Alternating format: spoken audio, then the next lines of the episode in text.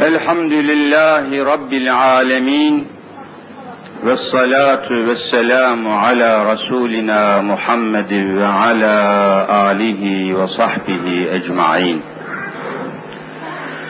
رب اشرح لي صدري ويسر لي أمري واحلل عقدة من لساني يفقه قولي. آمين. بحرمة حبيبك الأمين. قال الله تعالى في كتابه الكريم استعيذ بالله لقد كان لكم في رسول الله اسوه حسنه الى اخر الايه صدق الله العظيم Muhterem davetliler, kıymetli Müslümanlar, aziz misafirler, bugün burada huzurunuzda çok değerli bir kardeşimizin tertip ettiği sünnet merasimi, sünnet töreni, sünnet şöleni münasebetiyle huzurlarınızda bulunuyoruz.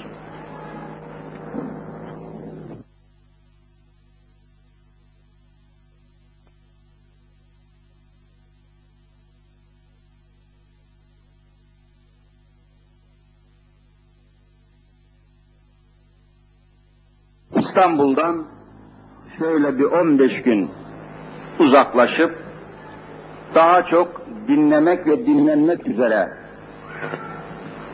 birkaç yeri ziyaret etmek, seyahat etmek, nefes almak, dinlenmek maksadıyla çıktığımız seferin son durağı burası oldu kardeşlerimizin ısrarlı davetleri, arzuları, istekleri üzerinde yoğunlaştı. Burada kaldık. İnşallah bugün burada, akşama da bir başka sünnet töreninde Milli Park'ta bulunup yarın sabah İstanbul'a dönmüş olacağız. Allahu Teala cümlemizi rıza ve rahmetinden ayırmasın.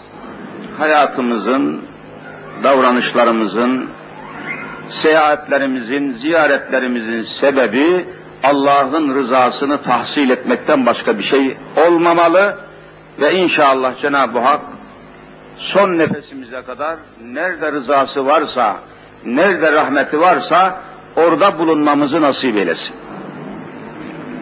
Sünnet merasimi olunca toplanmamızın, içtima etmemizin, bir araya gelmemizin sebebi sünnet kelimesinin, sünnet kavramının etrafında toplandığımıza göre toplanmamızın sebebi olan sünnetin mana ve önemi üzerinde sohbet etmek usuldendir.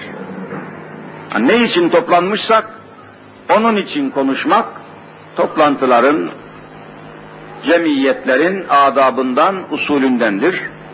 Öyleyse fazla uzatmamak kaydıyla, sabırlarınızı taşırmamak maksadıyla sünnetle alakalı çok mühim bazı hususları, bazı noktaları sizlere arz etmek suretiyle bu cemiyeti değerlendirmeye ve inşallah Allah'ın rızasını tahsile sebep teşkil edecek bir sonuca ulaşmış olacağız. Müminler, değerli kardeşlerim, muhterem insanlar, şerefli müminler, sünnet hepimizin tanıdığı, bildiği, kabullendiği, gönlüne, aklına, zihnine yerleştirdiği mübarek kelimelerden bir kelime. İçimizde bu kelimeyi tanımayan, sevmeyen, kabullenmeyen, bağrına basmayan, gönlüne koymayan kimse olmadığı kanaatindeyim. Sünnet adeta bizim gönlümüzün, içimizin, ruhumuzun, zihnimizin, beynimizin, kültürümüzün, medeniyetimizin, tarihimizin, yaşadığımız hayatın içinde yer almış vazgeçilmez mübarek bir kelime, sünnet. Ancak bu sünneti telakki etmiş olmamız hususunda bazı eksiklerimiz, yanlışlarımız, hatalarımız var. Bunları sohbetimizin içinde yer yer açıklamak suretiyle toplantımızı, cemiyetimizi, törenimizi değerlendirmiş olmaya çalışacağız. Evvel emirde sünnet kelimesinin mana ve mahiyetine girmeden evvela Kur'an'a dayalı bir kavramın üstünde duralım. Çoğu zaman ihmal ediliyor. Peygamberimiz Efendimiz Hazreti Muhammed Mustafa sallallahu aleyhi ve sellemin sünnetinden bahsederken bir başka sünnet ihmal ediliyor. Genelde yapılan konuşmalarda, çalışmalarda bu eksikliği hissediyoruz. Nedir o diyeceksiniz? Evvela sünnetullah'tan bahsetmek lazım. Yani sadece peygamberin sünneti olmaz. Evvela Allah'ın sünneti olur. Kur'an-ı Kerim'i okuyan kardeşlerimiz yakinen bilirler ki Kur'an'da pek çok yerde sünnetullah kelimesi geçiyor mu geçmiyor mu? Geçiyor. E niye bundan bahsetmiyoruz? Sünnetullah Allah'ın sünneti. Peygamberin sünnetinden evvel Allah'ın sünneti var. İşi oradan başlamak lazım. Sünnetullah, Allah'ın sünneti bilinmeden Hazreti Muhammed Mustafa'nın sünneti bilinemez. Evvela Allah'tan, Allah'ın sünnetinden, Allah'ın nizamından, Allah'ın usulünden, hukukundan bahsetmeden Resulüne intikal etmek doğru değil. İşte bu eksiklik sünneti anlamaktaki çok büyük eksikliğe de yol açmış. Biraz sonra tafsilatına gireceğim. Cemaatimiz, milletimiz, halkımız sünnet deyince anladığı bir nokta var, bir esas var. Onun dışına fazla taşmamış, fazla ulaşmamış. Örnek olarak söyleyeyim, gerek ibadetlerimizde, gerekse davranışlarımızda sünneti eksik anlamamızdan kaynaklanan bazı yanlışlıklar var. Mesela hemen hemen 7 yaşındaki yavrularımıza, çocuklarımıza anlatmaya çalıştığımız hususlardan birisi de hepiniz bilirsiniz efali mükellefin konusudur. Evvelce atalarımız, dedelerimiz, babalarımız daha yedi yaşına gelmeden çocuklara efali mükellefini anlatırlardı. Efali mükellefin. içimizde bilmeyen olmaması lazım.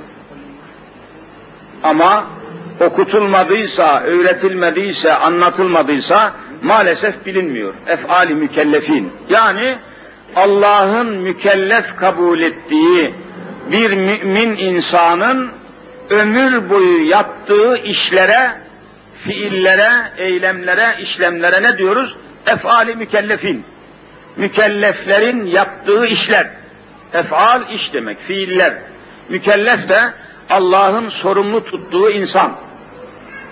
Yani büluğa ermiş, ergenlik çağına girmiş, aklı başında, büluğa ermiş her mümin ve mümine, yani mümin erkek, mümin kadınların hepsi mükellef oluyor. Allah'ın emirlerini yerine getirmekle mükellef sayılıyor. Ve bunların ölünceye kadar, ruh bedenden çıkıncaya kadar takip ettiği işlere, yaptığı eylemlere, amellere, davranışlara ne diyoruz? Ef'ali mükellefin. Şimdi burada ef'ali mükellefinin sekiz maddeden ibaret olduğunu görüyor. Bunların mutlaka bilinmesi lazım, öğretilmesi lazım, öğrenilmesi lazım. Farz-ı ayın ilimlere giriyor. Bunlar öğrenmeden, bunları anlamadan, bunları kavramadan hiçbir şey yapılamaz. 75 yaşına gelmiş namazlı, niyazlı bir hacı efendiye bir Müslüman, yaşlı bir Müslüman abimize geçenlerde yine bir sohbet esnasında sorduk. Efali mükellefi nedir diye sordum. Vallahi çakılıp kaldı. sayamadı, söyleyemedi, açıklayamadı. Aslında çok zor olan bir şey değil. Efali mükellefin, şimdi göreceğiz, sekiz maddeden ibaret mükellef Müslümanların ölünceye kadar yapmakla yükümlü oldukları veya yapa geldikleri bütün davranışlar sekiz maddeye sığdırılmış. Bunların başında farz var. Farz. İkincisi vacip. Üçüncüsü sünnet. Bakınız efali mükellefinin içinde sünnet siz söyleyin kaçıncı sırada yer alıyor? Üçüncü sırada. Birinci sırada farz var. Allah'ın emirleri. İkinci sırada vacipler var. O da Allah'ın emirleri. Delili kat'i, birisi delili zanni. Üçüncü sırada sünnet var. Bir Müslüman için evvela farzın eda edilmesi lazım. Farzı yerine getirmesi lazım. Sonra vacibi eda etmesi lazım. Sonra sünneti eda etmesi lazım. Yani sünnet üçüncü sırada. Fakat işte sünnetullahı anlamadığımızdan mıdır, anlatılmadığından mıdır, anlaşılmadığından mıdır? Bu yanlışlık gelip davranışlarımıza da tesir ediyor. Misal olsun diye iki örnek arz edeyim. Bir Müslüman için her şeyden evvel farzı eda etmek var. Farzı eda etmeden hiçbir şeye yönelmemek lazım gelirken. Farzdan sonra vacip, vacipten sonra sünnet sırayla eda edilmesi gerekirken, bizim cemaatimizin, toplumumuzun arasında, nazarında bazı eksik anlayışlar, yanlış davranışlar var. Misal olsun diye Ramazan'dan örnek göstereyim. Daha çok Ramazan'da belirgin hale geliyor. Ramazan'da hepimizin bildiği gibi beş vakit namazdan ayrı olarak yatsı namazından sonra kılınmak üzere bir namaz daha ortaya çıkıyor. Bu namaz hangisidir? Teravih namazı. Teravih namazı dediğimiz bir namaz. Ramazana mahsus, yatsı namazından sonra kılınan bir namaz. Şimdi bakıyorsunuz camilerimiz Ramazan'da bu teravih namazını kılmak için gelenlerle dolup taşıyor. Öyle mi değil mi? Camiler dolup taşıyor. Teravih namazını kılmak maksadıyla bakıyorsunuz her taraftan gençler, orta yaşlılar, neyse yaşlı insanlar camileri tıklım tıklım dolduruyor. Ve gayet tabii memnuniyet verici bir tablo ortaya çıkıyor. Ancak sorayım, teravih namazı farz mı, vacip mi, sünnet mi? Yani efali mükellefinin içinde teravih namazının yeri nerede? Farz mı, vacip mi, sünnet mi dediğimiz zaman hepinizin, hepimizin bilmesi gerekir ki teravih namazı nedir? Sünnettir. Sünnettir.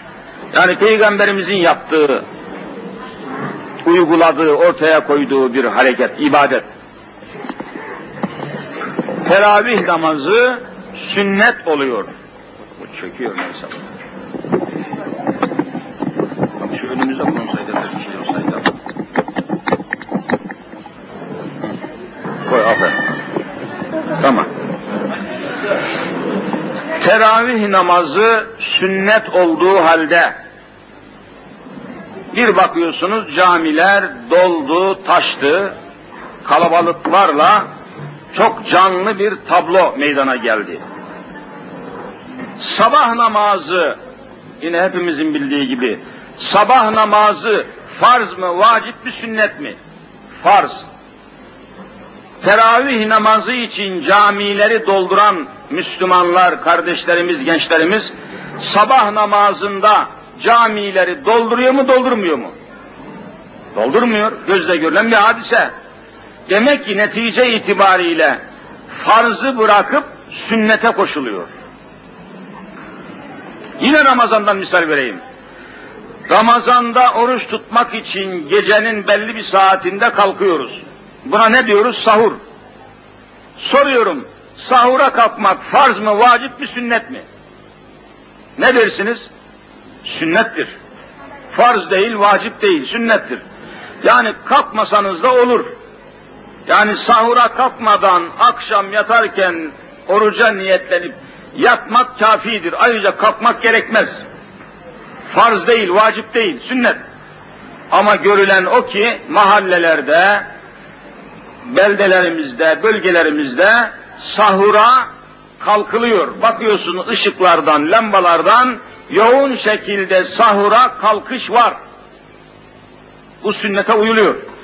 Ama sabah namazına kalkmak farz mı, vacip mi, sünnet mi? Farz. Sahura kalkıldığı kadar sabah namazına vallahi kalkılmıyor. Nedir bu? Farzı terk edip sünnete koşuluyor. İşte eksiklerimiz, yanlışlıklarımız bunlardır. Çocuklarımızın sünnet ettirilmesi işte ismi üzerinde yine sünnettir. Çocuklarımızın İslami terbiye ile terbiye edilmesi farz mı, vacip mi, sünnet mi? Ne dersiniz? Çocuklarımızı İslam'a göre terbiye etmek farz mı, vacip mi, sünnet mi? Farz. Çocuklarımıza İslam'ı öğretmek, Kur'an'ı öğretmek, dinin esaslarını, dinin temellerini anlatmak, eğitmek, öğretmek, yetiştirmek farz iken bütün bunlar terk ediliyor. Sadece o sünnet dediğimiz erkek çocuklarımızın üzerindeki küçük ameliyata son süratle koşuluyor. Çocuklarımızın, erkek çocuklarımızın üzerinde icra ettiğimiz ve adına sünnet dediğimiz o küçük ameliyat edilinceye kadar tam 28 tane farzı eda etmemiz lazım. Bütün buna terk ediliyor. Kala kala sadece bir tek sünnet kalıyor. Bütün bunların sebebini ben düşündüm, sünnetullahı tanımamaktan kaynaklanıyor. Evvela Allah'ın sünnetini anlatmak lazım. Bakın Kur'an'da çok var. وَلَنْ تَجِدَ لِسُنَّةِ اللّٰهِ تَبْد۪يلًا Böyle bir hayli ayet bulacaksınız Kur'an'da. وَلَنْ تَجِدَ لِسُنَّةِ اللّٰهِ Demek Allah'ın sünneti var. Allah'ın sünneti nedir? Allah'ın sünnetini anlamak farz, kavramak farz, tanımak farz, okumak farz. Resulünün sünnetini telakki etmek işte gördüğünüz sünnet. Biz bütün bu farzları, vacipleri, esasları, temelleri bırakmışız, belli bir noktada toplanmaya çalışıyoruz. Buna imkan yok. Neticeyi alamayız, sonuç alamayız, istediğimiz noktaya gelemeyiz. Sünnetullah nedir? Fazla uzatmadan biraz buraya temas etmek lazım. Deminden beri onu söylüyorum. Allah'ın sünnetini anlamadan Resulünün sünnetini anlayamayız. Çünkü evvela Allah, sonra Resulullah gelir.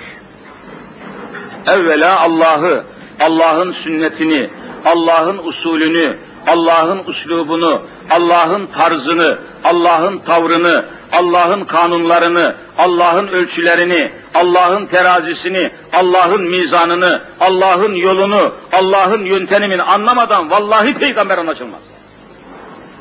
Evvela buradan başlamak icap ediyor. Allah'ın sünneti nedir? Kainat üzerinde, kainatın içinde de dünyamızın üzerinde, dünyamızın da üzerinde insanların üzerinde Allah'ın koyduğu kanunlar, usuller, ölçülerin tamamına, Allah'ın adetlerine, Allah'ın kanunlarına, Allah'ın usullerine, Allah'ın koyduğu hudutlara, Allah'ın koyduğu ölçülere, Allah'ın sünneti tabir ediyoruz. Kur'an-ı Kerim söylüyor. Sünnetullah tabir ediyor. Allah'ın koyduğu ölçüler, usuller, adetler, sınırlar, hudutlar asla ihmal edilemez, değiştirilemez. Mesela yeryüzünde Allah'ın sünneti çok kısa hatlarla arz edeyim. Cenab-ı Hak yeryüzü çok kısa hatlarla arz edeyim. Cenab-ı Hak yeryüzünde neyi yaratmışsa gözle görülsün veya görülmesin. Henüz ilim adamları ulaşsın veya ulaşamasın Allah'ın yarattığı bütün varlıklar, bütün mahluklar, bütün yaratıklar Allah'ın sünneti içinde cereyan ederler. Cenab-ı Hak bunu şöyle ifade ediyor. Yeryüzünde Cenab-ı Hak neyi yaratmışsa, hani gerek objektif yani gözle görülen, fotoğrafı çekilen, tespiti mümkün olan veya olmayan öyle çok şeyler var ki henüz gözlerimiz görmüyor. Tespiti mümkün değil. Görüyorsunuz bazı hastalıkların sebebi hala anlaşılamıyor. Kanser dediğimiz hastalığın faili hala meçhul.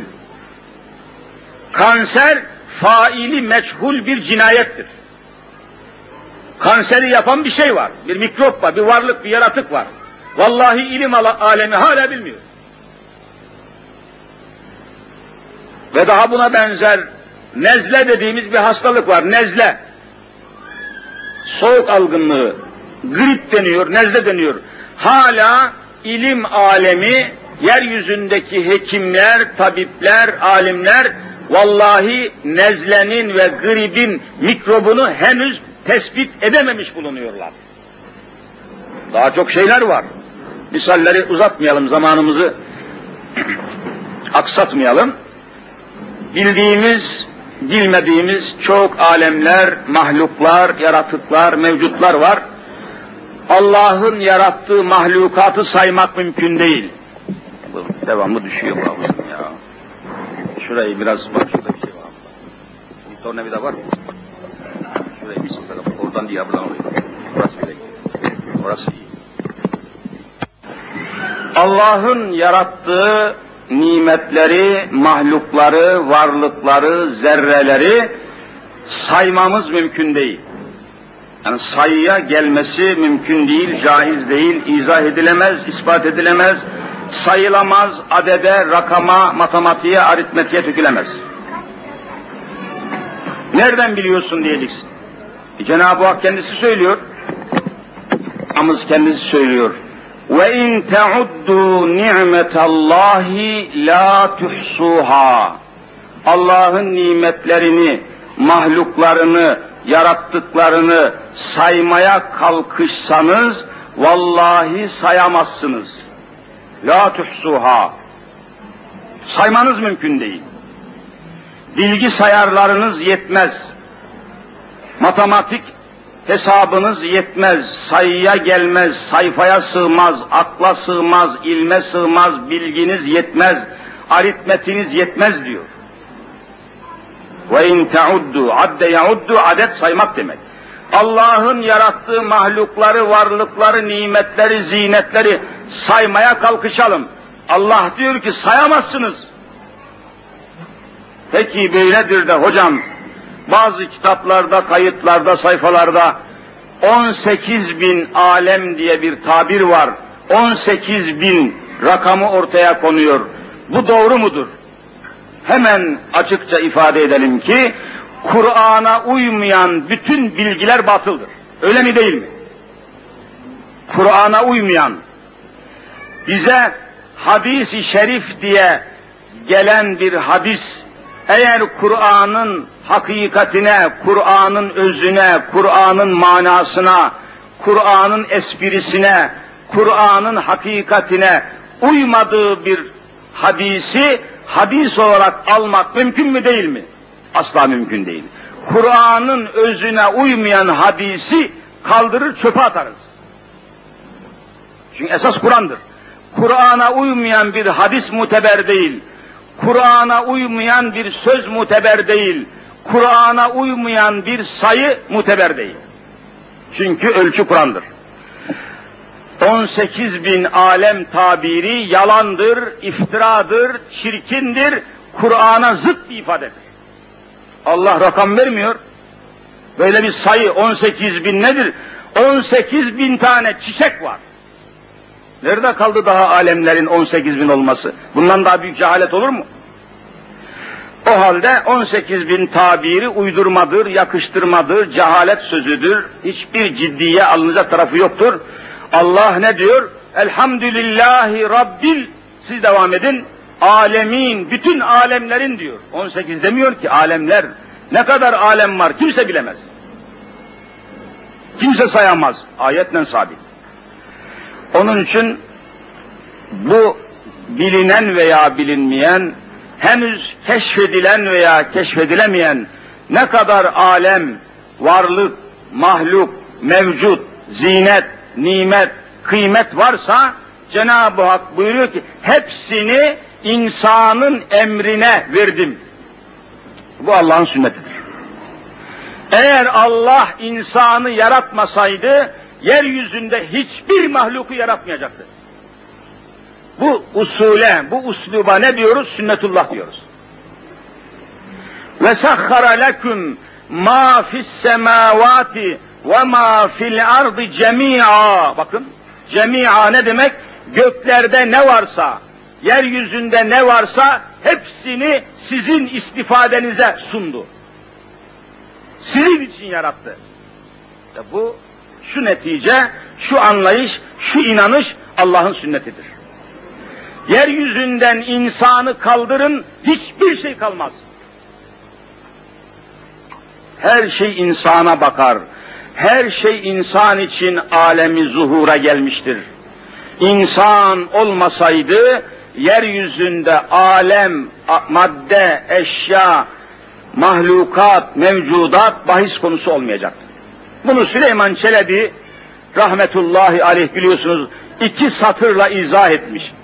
Hak Teala çün yarattığı Adem'i, Adem ile kıldı müzeyyen alemi.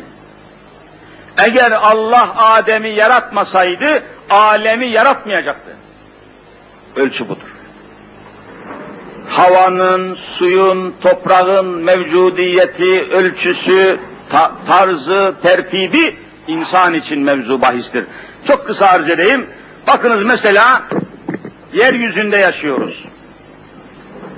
Bir insanın yaşaması için, hayatta kalabilmesi için, hayatta kalabilmesi için Allah'ın yarattığı çok ciddi varlıklar var. Ses düzeni iyi değil. Keşke şuraya koysaydım. Ben zaten endişeliydim, ses düzen olmayacak. Görseydik keşke. Bakınız çok kısa, çok öz olarak arz ediyorum. Biz dünyada yaşayan insanlarız. Yani dünyalıyız, dünyada yaşıyoruz. Dünyada hayatta kalabilmek için, ayakta kalabilmek için, canlılığımızı devam ettirmemiz için, şimdi her birinize sorsam, en fazla canlıların hayatta kalmaları için muhtaç oldukları madde hangisidir desem, hava demeniz lazım. Hava. Havasız dünyanın en sağlıklı bir insanı, bunları bilmemiz lazım ta ki Cenab-ı Hakk'ın sünnetini anlamak mümkün olsun.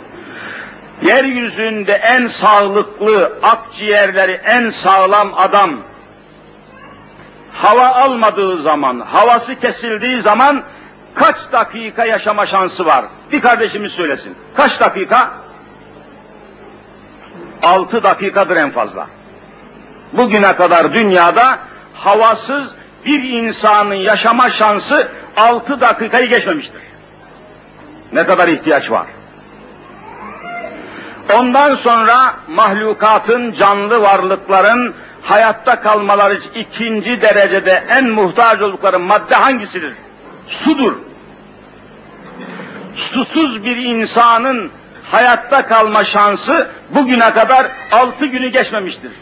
Altıncı günden sonra gözleri kararmaya, beyni bulanmaya ve ölmeye kalmıştır. Altı gün. Demek ki havasız altı dakikadan fazla yaşama şansınız yok. Allah'ın sünneti böyle. Allah'ın kanunu böyle. Demek ki altı günden fazla susuz yaşama şansınız yok. Allah'ın nizamı böyle. Ondan sonra yine hayatta kalabilmek için gıda, Allahu Teala gıda yaratmış. Gıda, gıda. Gıdasız hiçbir ekmek, yemek almadan yaşama şansınız ne kadardır onu da bir kardeşimiz söylesin. En fazla kaç gün yaşayabilirsiniz? 60 gün. Akılda kalsın bunlar. Havasız 6 dakika, susuz 6 gün, gıdasız 60 gün. Şimdi bakalım. Hani gıda toprak mahsulleri yani. Bu ölçüler içerisinde çok kısa ibretle baktığımız zaman sünnetullahı görüyoruz. Soruyorum şimdi, yeryüzünde havadan daha fazla bir şey var mı? Yoktur. Hava o kadar çok, hava o kadar yaygın, hava o kadar etrafa yayılmıştır ki, hava almak için uzağa gitmek gerekmiyor. Herkes burnunun dibinde havayı çekip alıyor ve yaşıyor mu, yaşamıyor mu? Havayı her an, her yerde, her saniye, her an bulabiliyoruz, nefes alabiliyoruz rahatlıkla, kolaylıkla, para ödemeden, ücret ödemeden, vergi ödemeden, kadeve ödemeden, fiş kesmeden her an, her yerde, her şekilde en kolay, en ucuz, en ücretsiz, en bedava havayı bulabiliyor muyuz, bulamıyor muyuz? Demek ki Allah insanlar ve canlılar çok muhtaç olduğu için havayı çok yaratmıştır. Buna sünnetullah diyoruz. Allah'ın kanunu diyoruz. İkinci derecede insanlar ve canlı mahluklar demin dedim ki suya muhtaçtır. Su çok önemli, su çok lazım. O halde soruyorum, dünyanın kaçta kaçı sudur? Ses gelmedi. Dünyanın dörtte üçü sudur. Niye? Çok ihtiyaç var çünkü. Bakın şu ölçüye bakın.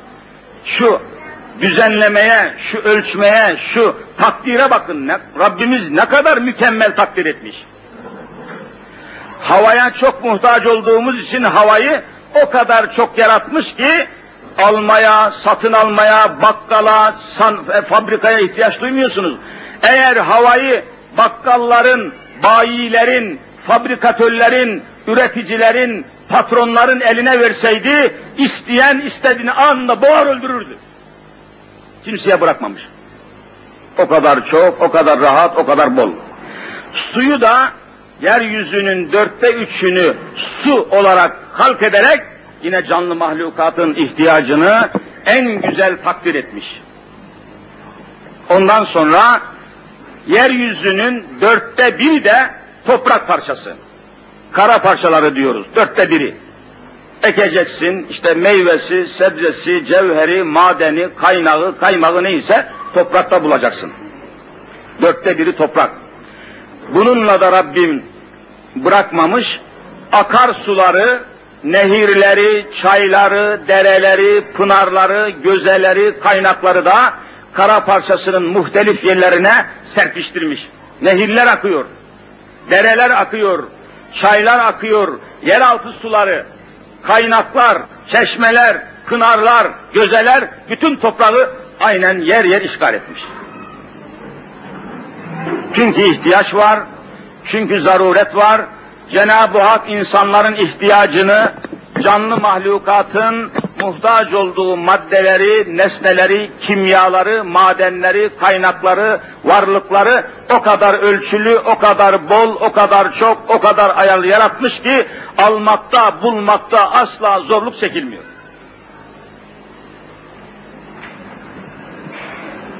Hatta İmam Gazali Hazretleri buyuruyor ki, neden deniz suları tuzlu olarak yaratılmış? Hakikaten bakıyorsunuz deniz suları tuzludur. Denizlere gelip ulaşan nehirler tatlı su, pınarlar tatlı su, çaylar tatlı su, çeşmeler tatlı su, denize gelir gelmez tuzlu bir suyla karşılaşıyorlar. Denizi Cenab-ı Hak tuzlamış. Ve Gazali cevap veriyor. Araştırdım gördüm ki diyor, o nehirlerin, çayların, derelerin, akarsuların getirdiği pislikler, çöplükler, leşler, ölüler, meyyitler, mevtalar ve bil umum necasetler eğer nehirlerin, akarsuların getirdiği gibi denizde kalsaydılar, Allah denizi tuzlamasaydı, o pisliklerin, leşlerin, ölülerin kokusundan yeryüzünde insan hayat bulamazdı. Allah denizleri tuzlamış ki pislikler eriyip kaybolsun diyor. Vallahi böyledir. İşte bütün bunlar Allah'ın sünneti dediğimiz, Allah'ın yeryüzündeki hikmeti dediğimiz, Allah'ın koyduğu kanunlar dediğimiz zinciri sonsuza kadar götüren birer tablolardır. Her şey insan için yaratılmıştır. Her şeyin, demin okudum, وَسَخَّرَ لَكُمْ Sizin için yaratılmıştır. Ne? مَا فِي السَّمَاوَاتِ Göklerde ne varsa, daha ve ma fil ard yeryüzünde ne varsa nedir? Cemia hepsi birden tamamı sizin için yaratılmıştır. Hatta Gazali naklediyor zaman zaman söylemişizdir. Diyor ki buğday başaklarına ibretle dikkatle bakın. Buğday başağı. Buğday tanesi tesbih tanesi gibi sıralanmış başağa. Buğdayın kellesi, buğdayın başağı. Dikkatle bakın diyor, her bir buğday tanesinin arasından sert ve sipsivri bir kılçık çıkmıştır. Kılçıklıdır. Her buğday tanesinin arasından bir tane son derece sert, sivri, keskin birer kılçık. Allah Allah, bu buğday tanelerine aklımız eriyor. Güzel, bunlar lazım. Buğday tanesi insanın ekmeğine, ununa, varlığına ehemmiyetle lüzum eden bir hadise. Ama bu kılçıklara ne lüzum var? Dedim ve düşündüm diyor Gazali. Bir de baktım ki diyor, o kılçıklar olmasa bütün kuşlar gelip o buğdayları yiyecek, insanlara tane kalmayacak. Ama o kılçıklar olduğu için kuş geliyor, almak istiyor, o kuşun gagasına o kılçık battığı için alamıyor, Allah o kılçıkları insanların buğdayını bekleyen birer muhafız yaratmış diyor. Muhafız. Hizmet ediyor. Her şey insana koşuyor.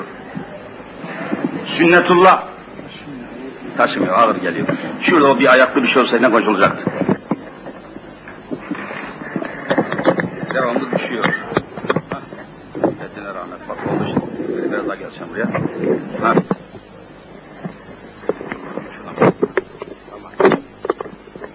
Evet. Anladın mı?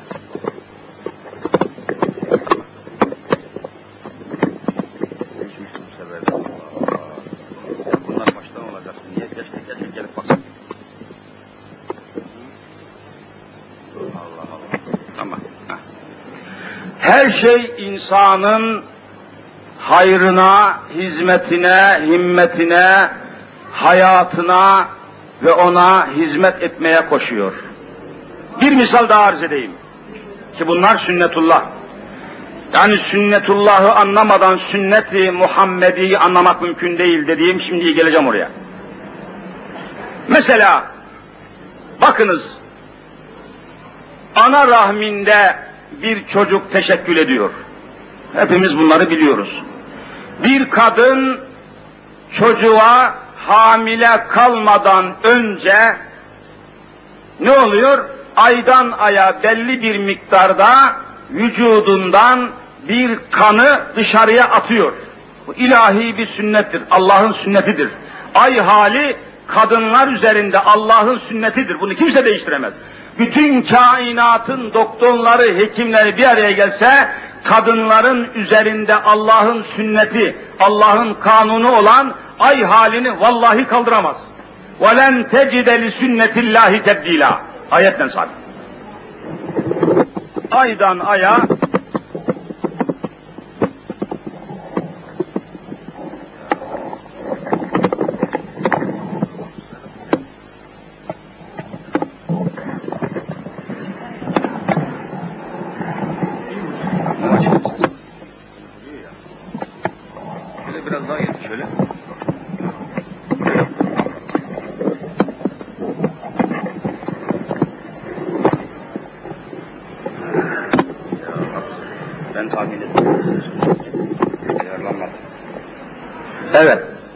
Tamam neyse idare edelim artık.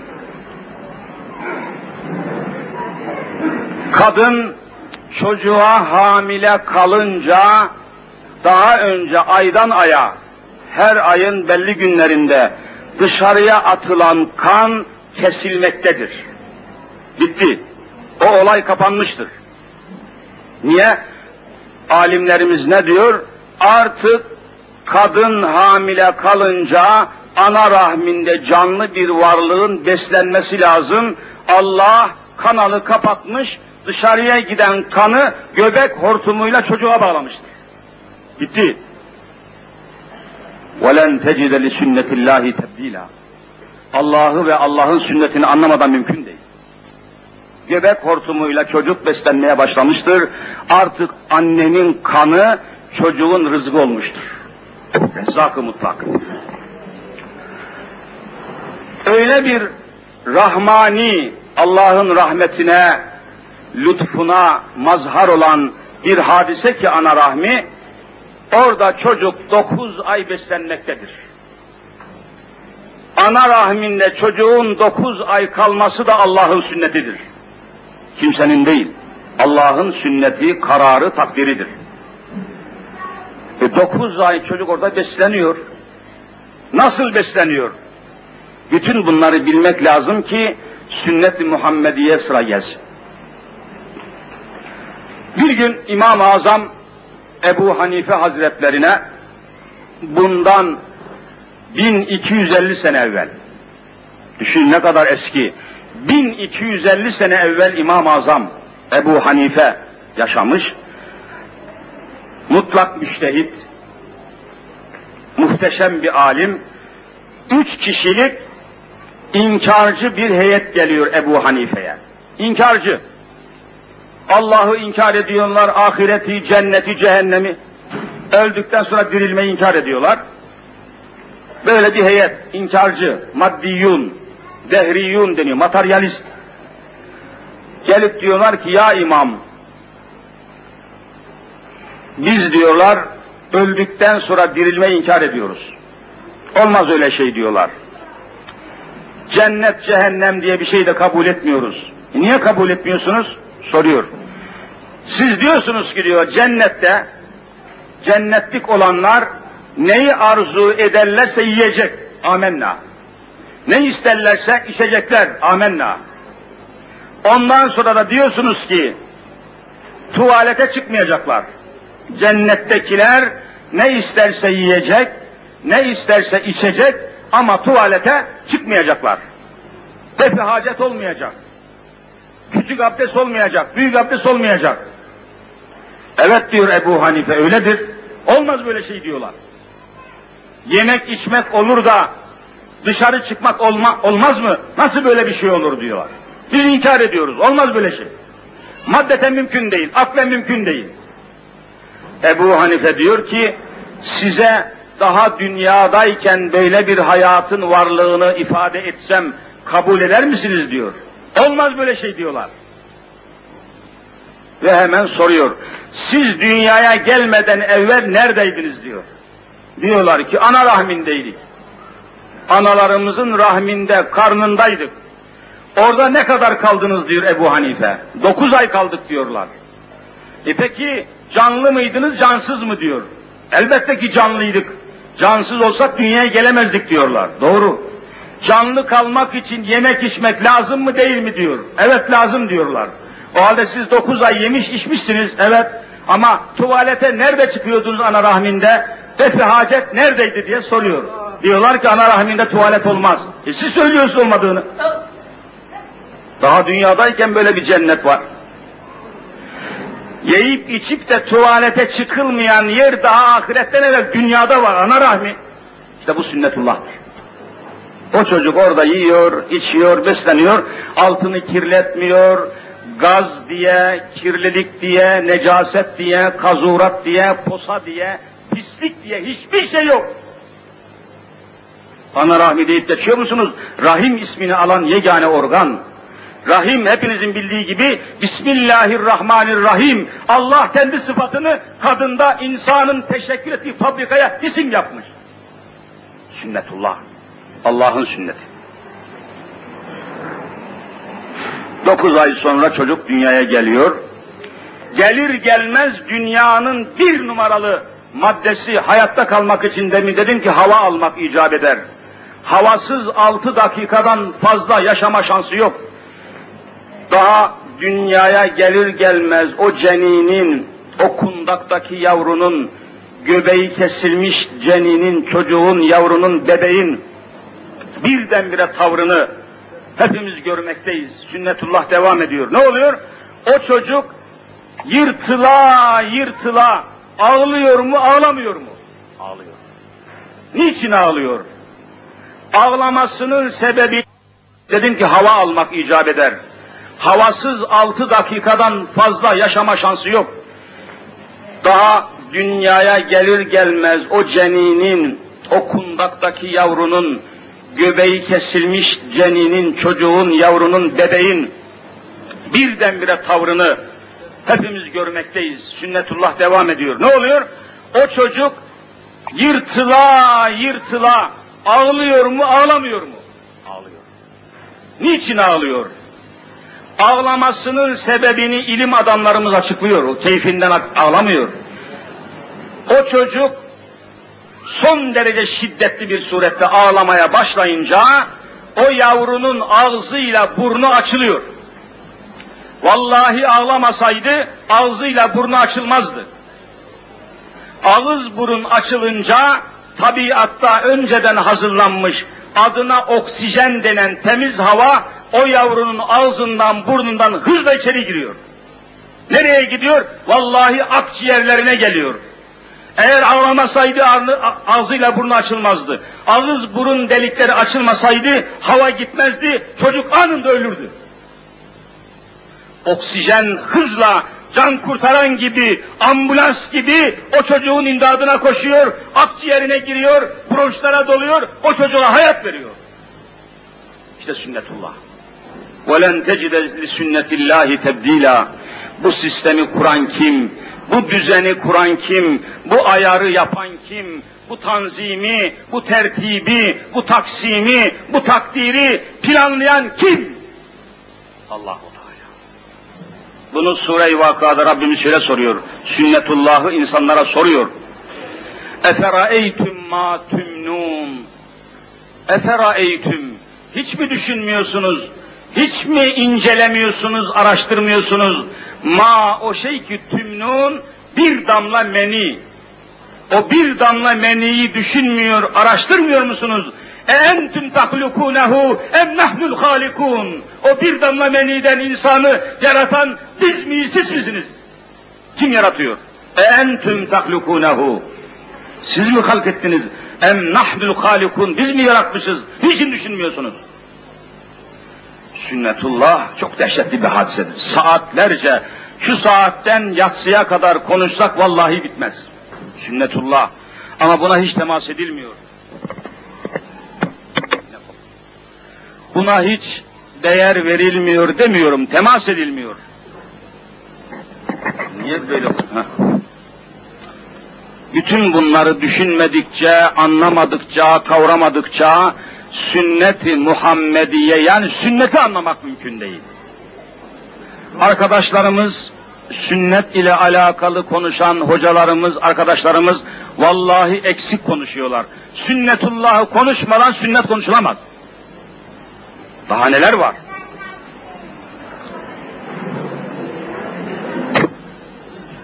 Niye kesiliyor havuz? Devam edelim. Evet. Çocuk böylece doğar doğmaz ağzından ve burnundan oksijen gidip akciğerlerine yerleşiyor, çocuk hayata ulaşıyor. Ondan sonra daha çocuk dünyaya gelmeden önce, bakın sünnetullah'a bakın, ben sünnetullah'ı anlatıyorum. Daha çocuk dünyaya gelmeden önce o çocuğu doğuran annenin göğsünde iki tane süt çeşmesi hazırlanmış mı, hazırlanmamış mı? Ne dersiniz? Hazırlanmıştır. O çocuk doğmadan evvel daha hamilelik döneminde o kadının göğsünde bir damla süt bulamazsınız. Doğum yaklaştıkça, çocuğun dünyaya gelmesi yaklaştıkça o annenin göğsünde süt hücreleri vallahi fabrika gibi çalışmaya başlayıp sütü hazırlamaya başlıyor. Doğar doğmaz çocuk sütü hazır buluyor. Çocuğun dudaklarıyla annenin göğsünün ucu o kadar birbirine ayarlanmış oluyor ki derhal o çocuğun hiçbir yeri çalışmazken dudak kasları çalışıyor, annesinin memesini tutup gıdasını almaya başlıyor. Alimlerimiz diyorlar ki o dudakla meme ucu o kadar harika ayırla, ayarlanmış ki o çocuğun çektiği kadar süt geliyor, çekmediği yerde süt duruyor. Eğer bozuk bir çeşme gibi, bozuk bir musluk gibi çocuk sütü çektiği zaman annenin göğsündeki sütün tamamı çocuğun ağzına boşalsaydı vallahi çocuk boğulur ölürdü. Ayarlamış, frenlemiş, planlamış, takdir etmiş. İşte velen tecide li sünnetillahi tebdila. Allah'ın sünneti olmadan peygamberin sünneti olamaz. Yeryüzündeki insanlara Allah'ın peygamber göndermesi de sünnetullah'tır. O da sünnettir. Allah'ın sünneti. Peygamber gelmeseydi vallahi yolumuzu bulamazdık. Yönümüzü bulamazdık. Allah'a kul olamazdık. Cennete ulaşamazdık. Peygamber kılavuzdur. Onun gelmesi de sünnetullah'tır. Çok mühim meseleler bunlar. Ve alimlerimiz sünnetullahı açıklamaya devam et. İnsan üzerinde, yeryüzündeki varlıkların, mahlukların özü, mahiyeti, kaymağı, kökü insan. İnsanın da üzerinde Allah'ın sünneti hakim. Hiç kimse inkar edemiyor, kaçamıyor. Alimlerimiz diyor ki, annenin göğsünden gelen süt o kadar ayarlanmış, planlanmış ki takip ettik. Yavru üç aylıkken annesinden emdiği sütü aldık, laboratuvarda tahlil ettik. Üç aylık anne, üç aylıkken yavrunun ağzına gelen sütü aldık, inceledik. Altı aylıkken çocuğun aldığı sütü aldık, inceledik.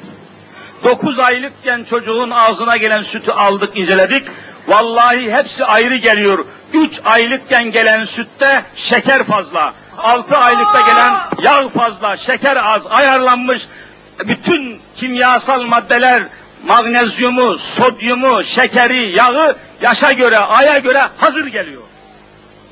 وَلَنْ تَجِدَ لِسُنَّةِ اللّٰهِ تَبْد۪يلًا Allah'ın sünnetini kimse değiştiremez.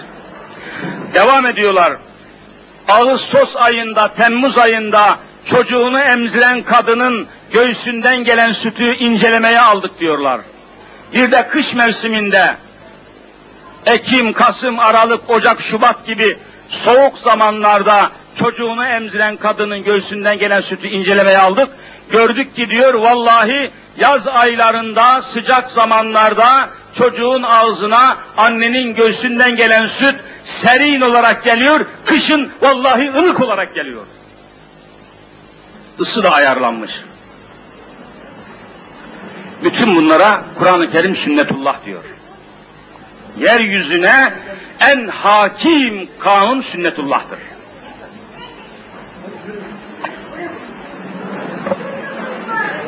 Bu bütün mahlukat için böyle. Kangurular üzerinde araştırma yapan bir Amerikalı bir bilim adamının bende fotokopisi var. Kanguru. Küçük memeli bir hayvan. Torbalı. Üç ayda bir yavru yapıyor. Altı ayda iki tane. Dokuz ayda üç tane. On iki ayda dört tane yavru. İncelemeye almışlar bu hayvanı, yavrularını. Diyor ki, üç aylık yavrunun diyor, tuttuğu memeden gelen sütü aldık. Altı aylığın emdiği memeden gelen süte baktık. Dokuz aylığın emdiği memeden gelen süte baktık.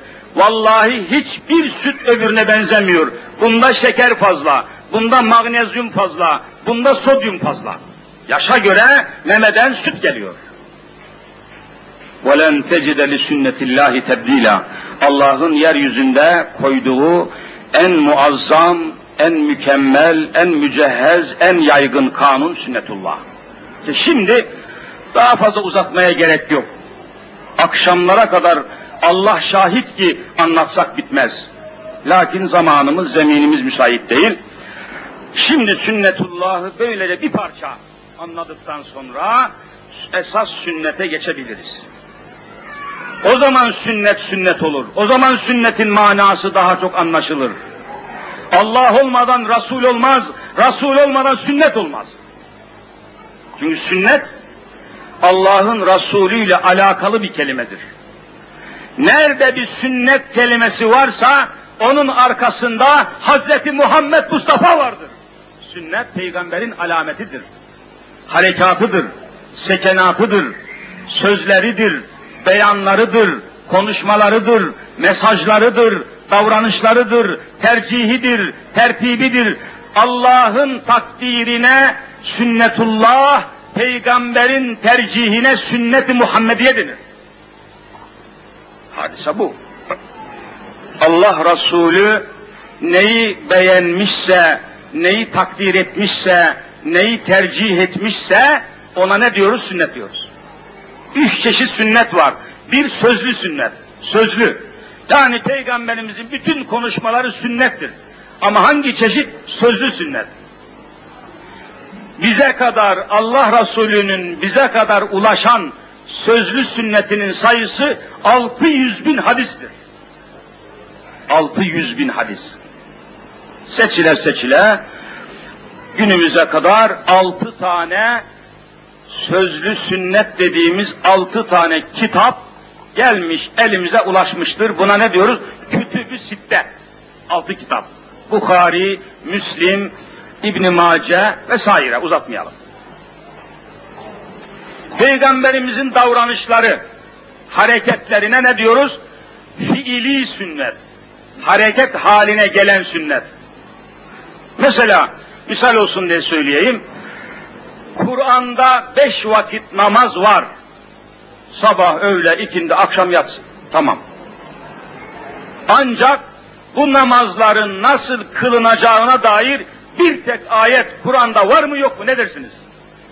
Vallahi yoktur. Sabah namazının nasıl kılınacağını Kur'an-ı Kerim yazmaz.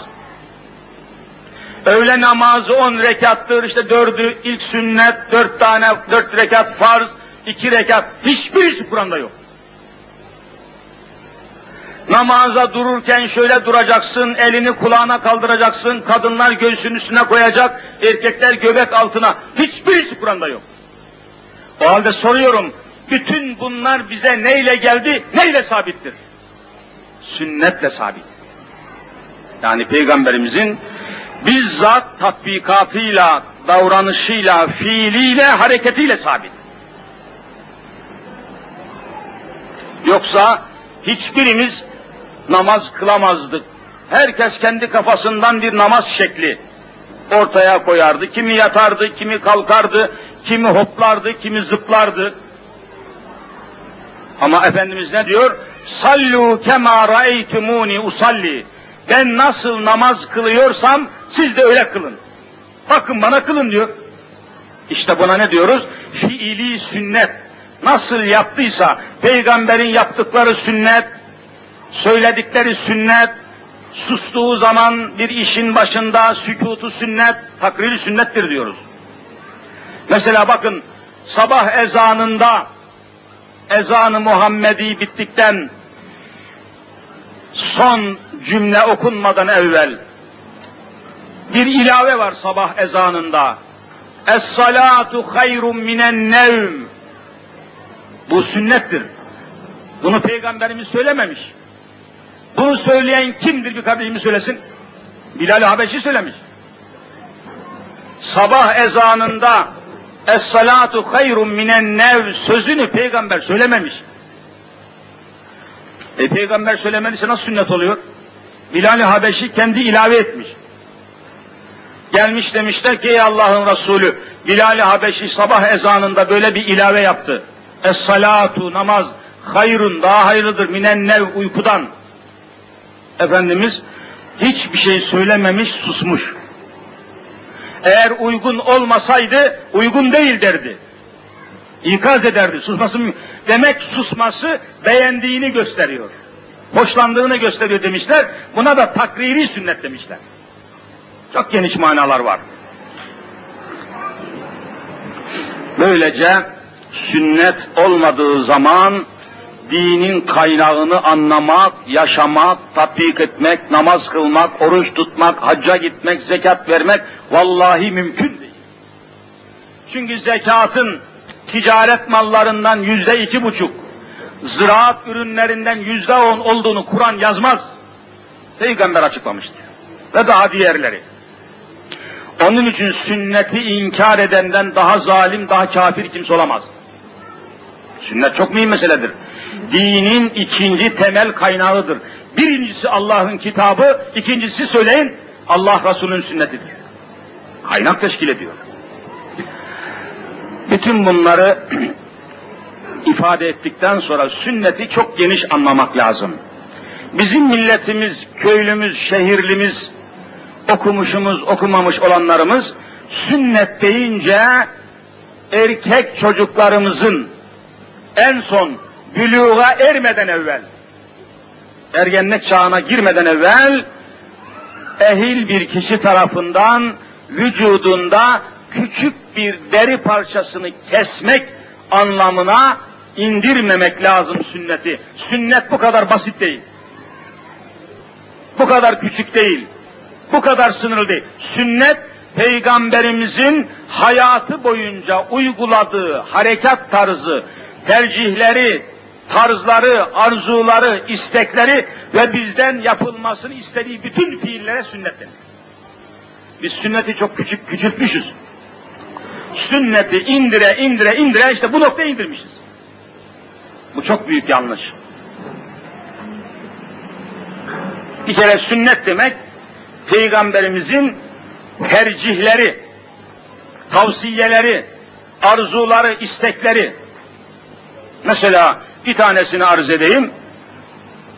Efendimiz'e soruyorlar, dünyada en çok sevdiğiniz şey nedir? Eyyü şeyin ehabbu ileyke ya Resulallah. En çok. Diyor ki dünyada en çok sevdiğim şey beş vakit namazdır. Hadi bakayım. İn, insanların şurada veya başka yerde bütün Müslümanım diyen erkeklerin hepsi sünnetli ama beş vakit namazdı diyebilir misiniz? Nerede beş vakit namaz? Beş vakit namaz kılmadıktan sonra sünnetli olmanın ne manası var? Sünnet olmadan evvel Müslüman olmak şartı vardır. Bir insan Müslüman olmadan sünnet olsa soruyorum sünneti muteber mi değil mi? Ya Müslüman olmayanın sünneti sünnet olur mu? Evvela İslam olacak. Müslüman olmak için mutlaka beş vakit namazın eda edilmesi lazım. İmkan var mı? Namaz kılmadan Müslüman olunur mu? Allah'ın lütfu orada, Allah'ın rahmeti orada. Namaz olmadan rahmet, bereket, hayır, feyiz, lütuf, kerem, cennet çok zor. Günde beş defa Rabbimiz nerede olursak olalım, hangi işin başında, hangi bağda, bahçede, hangi tarlada, yaylada olursak olalım, bizi huzuruna çağırıyor mu, çağırmıyor mu? Mesela burada. Evvela buna uymak lazım. Sünnetullah'a uymadan peygamberin sünnetine uymanın bir anlamı zaten mümkün değil. Üstelik beş vakit namaz vallahi zor olan bir amel değildir. Çünkü zor olsaydı Allah emretmezdi. Niye? La yükellifullahu nefsen illa vus'aha. Hepimiz biliyoruz. Allah insanların gücünün yetmediğini emretmez. Öyle mi değil mi? La yükellifu. Teklif etmez. Allahu Allah. Nefsen hiç kimseye gücü yetmediğini yet teklif etmez. E düşünün şimdi beş vakit namaz normalde 40 rekat 40 rekat ediyor rekat olarak. Vakit olarak 5, rekat olarak 40. Sabah, öğle, ikindi, akşam, yatsı bitir namazı toplayın içini de mutlaka inceleyen olmuştur. 40 rekat ediyor mu etmiyor mu? Ediyor. Açık bir şeydir. E peki nedir? Bir rekat namaz gayet normal olarak bir buçuk dakikada kılınıyor. Bir rekat namaz bir buçuk dakikada kılınırsa 40 rekat namaz kaç dakikada kılınır? 60 dakika. 60 dakika kaç saat eder? Bir saat. E düşünün bir gün 24 saattir. Hani gecesiyle gündüzüyle bir gün 24 saat. 24 saat içerisinde bir saatini Allah'a vermeyen adam Müslüman olabilir mi? 24 saatte bir saatte Allah'tan korkar adam. Yarın nasıl hesap ver? Bu verilen nimetlerin, organların, azaların, cevherlerin hesabını nasıl vereceğiz? Nasıl vereceğiz? Bakınız, mesela fazla uzatmaya, fazla misal çoğaltmaya gerek yok. Allah bize iki tane göz vermiş. Parasız, ücretsiz, karşılıksız iki tane ana. Buna mukabil budu ibadet etsinler diyor yani. En azından namaz kılsınlar. Bizden namaz istiyor. Soruyorum şuradaki bütün kadın kardeşlerime de erkek kardeşlerime de soruyorum. İki tane göz vermiş.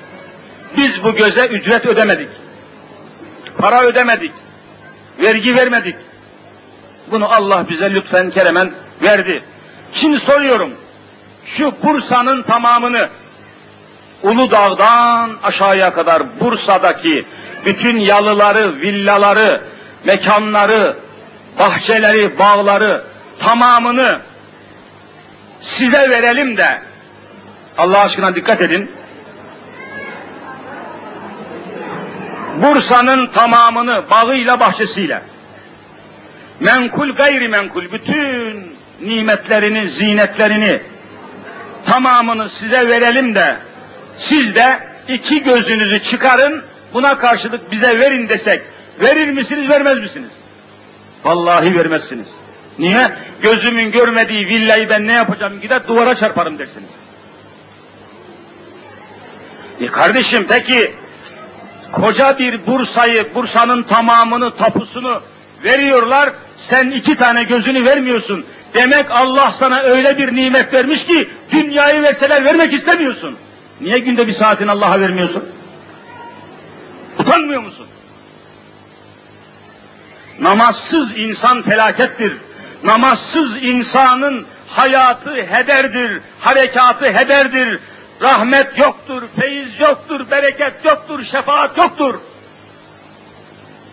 Bugün de beş defa Allah'a yönelmek mecburiyetindeyiz. Bize bunca verdiklerini karşılığı işte en az bu kadar. Ve üstelik Allah insanları huzuruna müminleri sevdiği için çağırıyor. Siz herhangi birimiz sevmediğimiz bir adamın huzuruna günde bir kere değil, ömürde bir kere bile çıkmak istemeyiz. Vallahi Allah müminleri o kadar çok seviyor ki günde beş defa gelin sizi göreyim diyor Cenab-ı Hak. Niye bunu yapmıyoruz?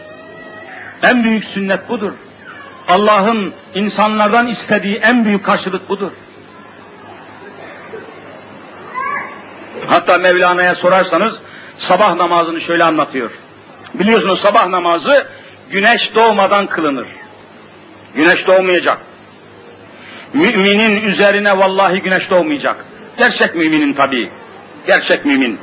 Mevlana diyor ki sabah namazının güneş doğmadan önce kılınmasının hikmeti şudur. Cenab-ı Hak mümini o kadar çok seviyor ki Allahu veliyyüllezine amenu. Allah müminlerin velisidir. Sahibidir demek. O kadar çok seviyor ki zımnen buyurmuş oluyor ki ey mükellef mümin kulum daha güneş doğmadan eşya, madde, tarla, bahçe açığa çıkmadan eşyanın şekli ortaya çıkmadan her şeyden evvel huzuruma gel ki sana rahmetle nazar edeyim. Her şeyden evvel eşyanın ne kıymeti var? Bu kadar boğuştuğunuz, çarpıştığınız, mücadele ettiğiniz dünyayı, eşyayı bahçeyi, bohçayı, maddeyi bırakıp en son beyaz bir kefenle Allah'a gidiyor musunuz, gitmiyor musunuz? Öylesi niçin yaşıyoruz? Sünnet ne o zaman? Sünnetullah ne o zaman? Sünneti Muhammediye nedir o zaman? Neyin peşinde koştuğumuz belli değil. Neye kul olduğumuz belli değil. Neyin sevdasını taşıdığımız belli değil. Neyin kavgasını verdiğimiz belli değil. Ne kadar çalışırsanız çalışın, ne kadar yatırım yaparsanız yapın, ne kadar holding kurmaya kalkarsanız kalkın, en son Türkiye'de belki Vehbi Koç durumuna gelebilirsiniz. Pek mümkün görünmüyor ama gelseniz ne olacak? Vehbi Koç bunca trilyonları, holdingleri, arçelikleri, şunları bunları bırakıp yapayalnız tek başına Allah'a gitti mi gitmedi mi? Niçin ibret alınmıyor? Niçin ders alınmıyor? Ne oldu bu insanların damarlarına? Ne oldu bu insanların kalplerine? Ne oldu bu insanların vicdanlarına? Ne oldu bu insanlara? Gençliğine aldanan kardeşlerim, güzelliğine aldanan kızlarımız, vallahi yanılıyorsunuz. Beller bükülüyor, dişler dökülüyor, saçlar sökülüyor. Ne kalıyor geriye? Sünnetullah devam ediyor, durdurabilmiyoruz. Ağaran saçlar bir şey ifade ediyor, ağaran saçlar. Ben şuna benzetiyorum, hani arabanıza biniyorsunuz, benzinin bitmesine yakın kırmızı bir işaret yanıyor mu yanmıyor mu? Bunu herkes bilir. Kırmızı bu neyi işaretliyor? Ey yolcu benzinin bitmek üzere en yakın istasyonunda benzin ikmali yap demek istiyor mu istemiyor mu? Ey saçları ağaran kardeşlerim sünnetullah saçınızı ağarttı ne diyor? Ey 60'ına 70'ine gelen insan bak saçın ağardı kefen giyme zamanı yaklaştı. İşarettir. Kardeşler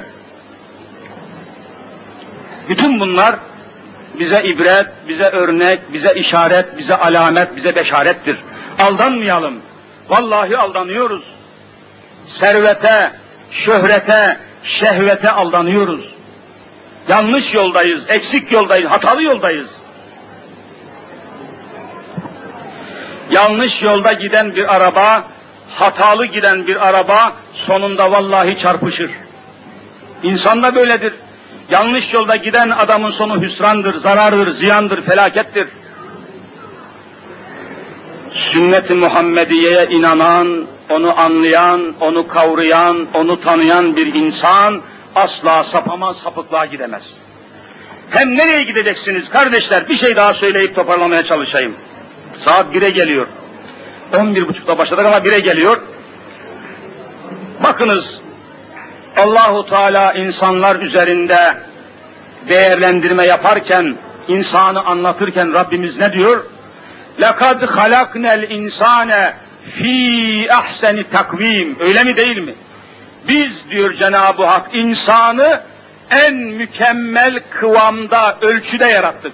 İnsandan daha ölçülü, insandan daha dengeli, insandan daha kıvamlı, mükemmel varlık yaratmadım diyor. Amenna ve saddak. Bunu alimlerimiz incelemişler.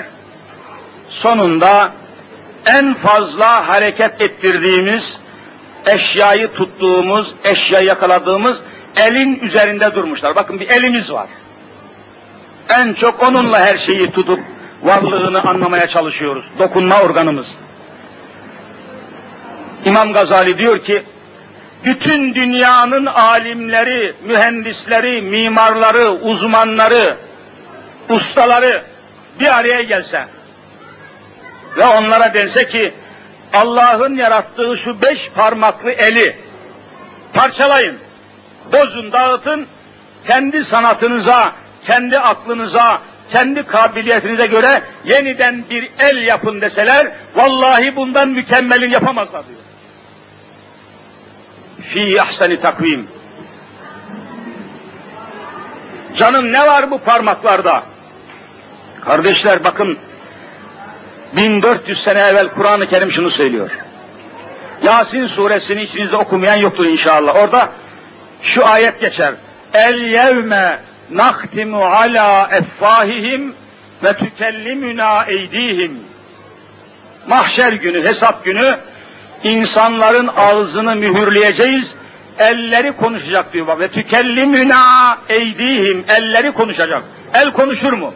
Vallahi konuşur. Bugün dünyanın her tarafında işlenen cinayetlerde, soygunlarda, saldırılarda, Dünya Polis Teşkilatı'nın, Interpol Teşkilatı'nın, bütün araştırmacıların evvela hırsızlık ve cinayet işlerinde ilk aradığı şey nedir soruyorum. Parmak izi. Şunu eğer tutmuşsanız, arkadan polis gelip parmak izinizi almışsa, parmak izleri vallahi konuşuyor, ben falan oğlu falanım diyor. Tükellimüna eydihim, eller konuşur. İşte parmak izleri demek yani. Bugün bütün dünya insanları kabul ediyor ki, yeryüzünde kaç milyar insan varsa, kadın erkek, hepsinin parmak izlerini Allah teker teker döşemiş, kimsenin parmak izini kimseye benzetmemiş. Bu ne müthiş bir hadisedir. Hadi kaçın bakalım, nereye kaçacaksınız? Hiç kimsenin parmak izi öbürünün aynısı değil. Fotokopisi yok, taklidi yok, taklidi mümkün değil. Hepsi orijinal. Bu neye benziyor? Anlatıp keseyim. Diyelim ki Bursa'da bir milyon motorlu vasıta var diyelim. Bir milyon taksi. Misal olsun diye söylüyorum. Bir milyon taksi modeli, efendim fabrikası, acentası ne olursa olsun, ne kadar farklı olursa olsun, bu bir milyon arabanın her birinin üzerinde öyle bir şey var ki asla birbirine benzemiyor. Nedir? Sesiniz çıkmadı. Hiçbirinin üzerindeki şey öbürüne benze mutlaka farklı. Ne olabilir? Plaka. Hiçbir arabanın plakası öbürünün aynı olur mu? Mümkün değil. Hepsinin plakası ayrıdır. Acaba sebebi ne? Acaba bunun sebebi ne diye bir saniye düşünseniz vallahi bulursunuz.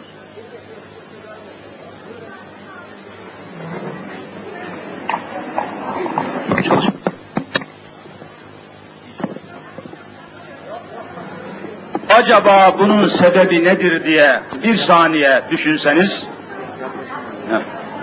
derhal cevabını bulacaksınız. Bu bir milyon arabanın plakaları asla birbirine benzemez.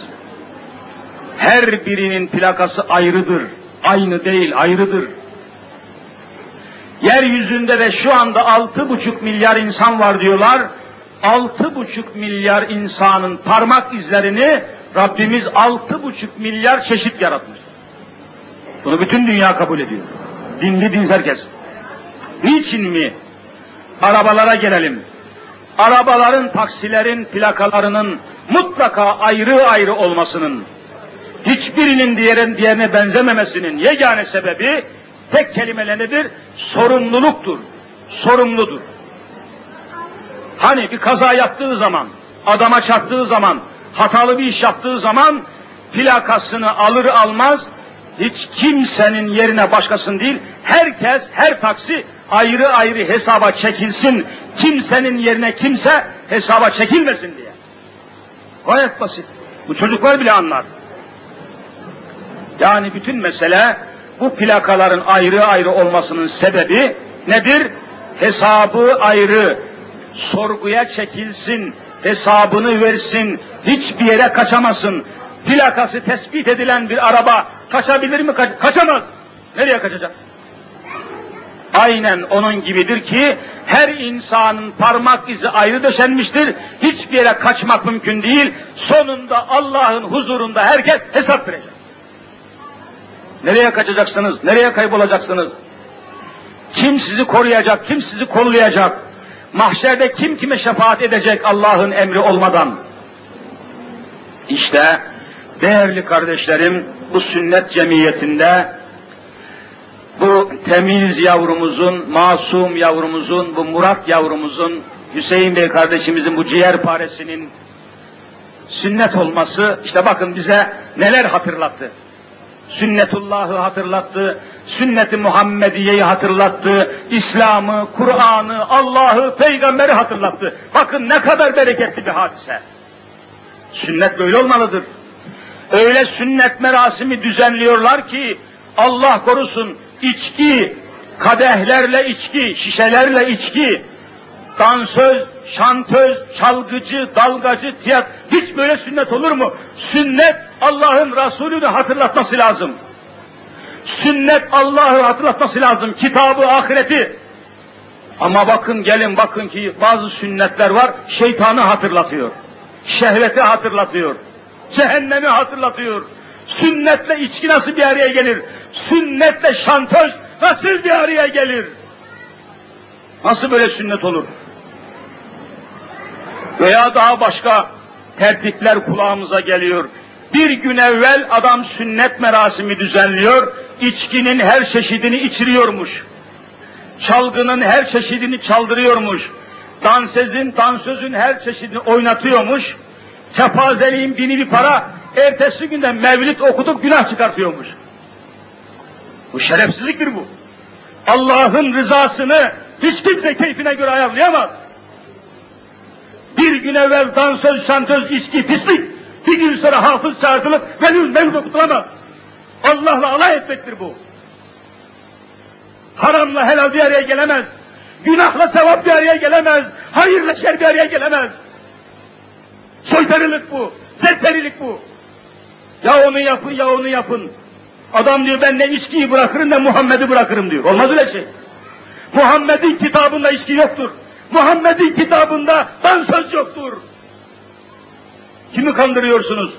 Kimi aldatıyorsunuz? Allah aldatılır mı? Ahiret aldatılır mı? Ne halt ediyorsunuz? Bu şaşkınlığın sebebi ne? Bu çılgınlığın sebebi ne?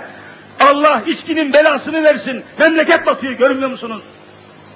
Belaların kaynağında, kazaların kaynağında içki var, alkol var. Allah içkiye lanet etmiştir. İçki satılan bakkala Allah lanet etmiştir. İçki içilen yere Allah lanet etmiştir. İçki içilen sünnete Allah lanet etmiştir. Yapmayın Müslümanlar, yapmayın analarım, yapmayın bacılarım. Ya tam Müslüman olun ya çıkın gidin. Böyle alacalı bulacalı, yarısı şöyle yarısı böyle, böyle Müslüman olunmaz. Yarın huzur ilahiye tam çıkmamız lazım. Yarım çıkamayız, eksik çıkamayız, alacalı çıkamayız. Yarısı mümin, yarısı zalim, yarısı fasık olmaz. İman parçalanmaz, İslam parçalanmaz. Ya tam Müslüman ya hiç. Öğleye kadar Müslüman, öğleden sonra kafir olunmaz. Salı günü zalim, çarşamba günü Müslüman olunmaz. Her gün Müslüman olmak zorundasınız. Ne demek bir gün evvel içki, bir gün sonra mevlüt. Bu mevlüt okuyan hafızlar cehennemliktir. Bu mevlüde gelen hocalar cehennemliktir. Böyle maskaralık olmaz. Bir gün evvel içkinin içildiği, çalgıların çalındığı, şantözlerin oynandığı bir sünnete, bir düğüne, bir eğlenceye ertesi gün bile bile gelen bir hafız Allah'ın zalimidir. Öyle hafız olunmaz. Böylece değerli kardeşlerim, aziz davetliler, temiz Müslümanlar, sünnet işte böyle güzel, manalı, ihatalı, cemiyetli, Kur'anlı, nasihatlı, mev'izalı ve ilahi hikmetlerle dop dolu olması lazım.